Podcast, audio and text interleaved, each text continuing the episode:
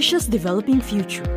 Brought to you by the Asian Development Bank Institute in Tokyo, a leading source of knowledge in fast emerging Asia and the Pacific for 20 years.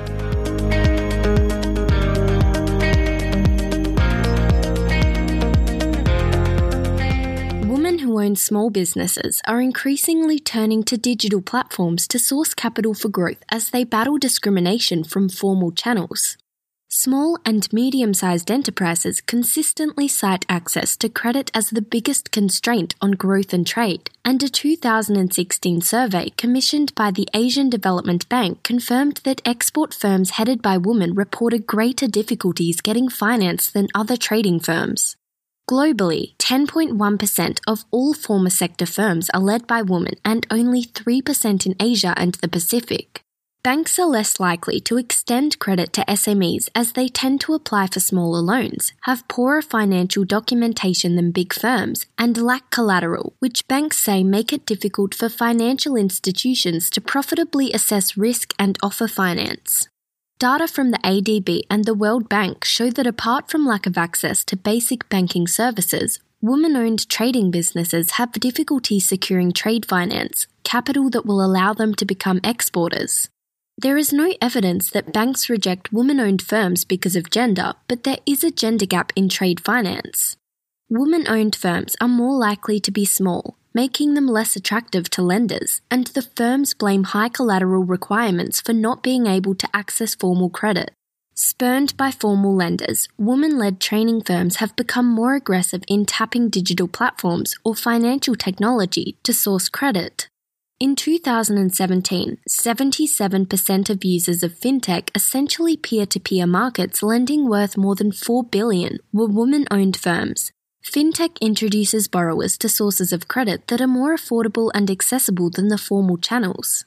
Peer to peer lending involves an online platform where individuals can post information to attract unsecured direct loans from lenders, bypassing financial institutions.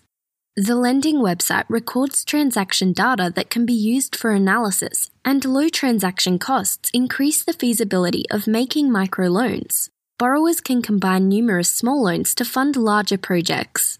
The first online peer to peer lending platform, Zopa, was established in the United Kingdom in 2005 and it has been adopted in other countries such as the United States, Denmark, Japan, and the People's Republic of China.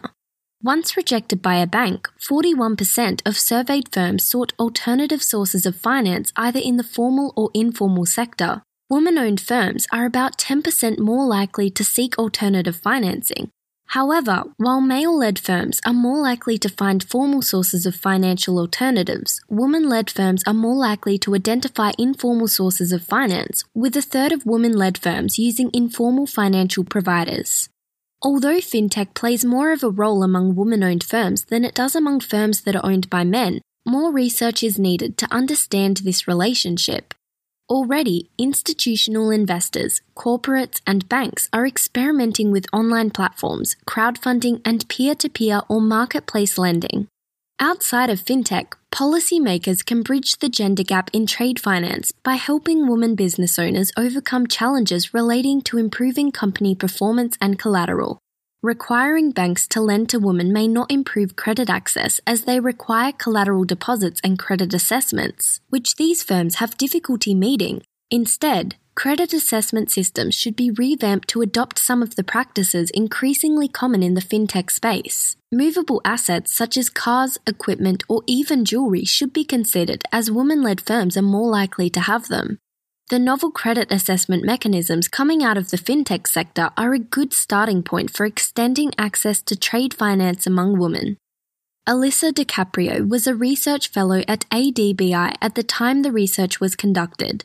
Ying Yao is a postdoctoral researcher at Hitotsubashi University, Tokyo. Rebecca Sims was a research associate at ADBI at the time the research was conducted. This has been Asia's Developing Future, brought to you by the Asian Development Bank Institute in Tokyo. See the show notes for the transcript and related material. For more information about us, please visit adbi.org.